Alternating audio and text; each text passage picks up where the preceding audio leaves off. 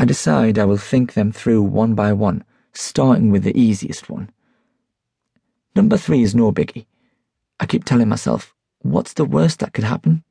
Yes, I'd get one heck of a telling off, but 12 year olds don't get sent to jail, and I could always pretend that I was suffering some sort of mental breakdown and that I wasn't responsible for my actions, sent crazy by delayed grief from my dad, that sort of thing.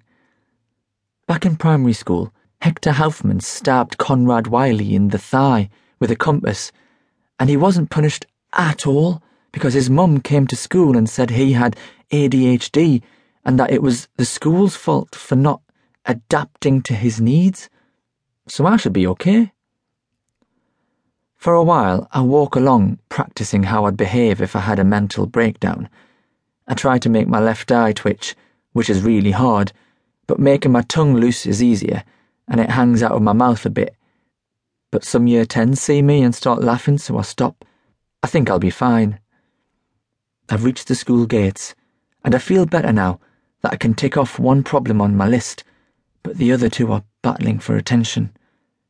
Thankfully, it's PE first period and it's cricket, which is just brilliant for thinking, especially if you always get given a distant fielding position so I'm as far away from the proper bat and ball action as I can be without looking like I'm actually skiving, in a position called deep mid on or deep mid off, I've no idea, and I'm on to reason number two breaking into my old garage. Unlike every other house on the street, our garage had old fashioned double wooden doors rather than one of those tip up metal doors, and the lock never used to work properly. You can get your fingers under the two doors and sort of joggle them till they ease apart.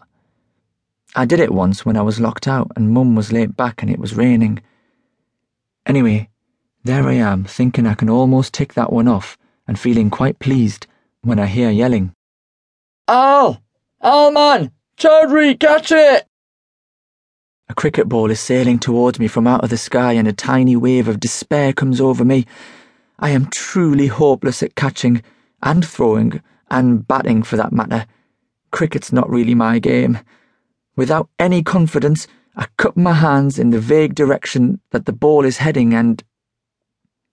Plop.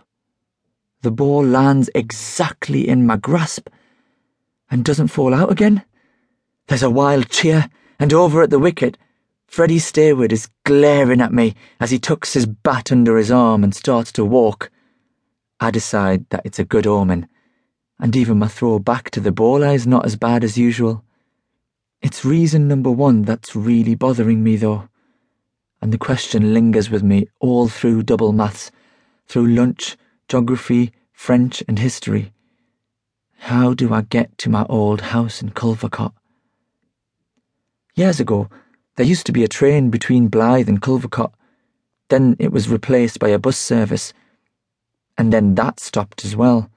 So now you have to take two buses and change at Seaton Sluice, and it takes forever. Besides, if I'm going to break in somewhere, it'll have to be at night, so that scuppers that idea. I'd cycle, except my bike was stolen last year when I left it unlocked outside the house. This is all, of course, ignoring the biggest objection of all. What if it goes wrong? Time travel bit, that is. I mean, I trust my dad, but still, he's basically asking me to go to our old house, which is 10 miles away, commit a bit of breaking and entering, and then use an actual time machine to travel through time. Great birthday present, Dad, I think. But I have to, don't I? If there's a chance, even a small one of preventing his death, of having him back again. And I have to admit, there's a part of me, quite deep down, I think, because it's not always there, that's so excited it makes me feel a bit sick.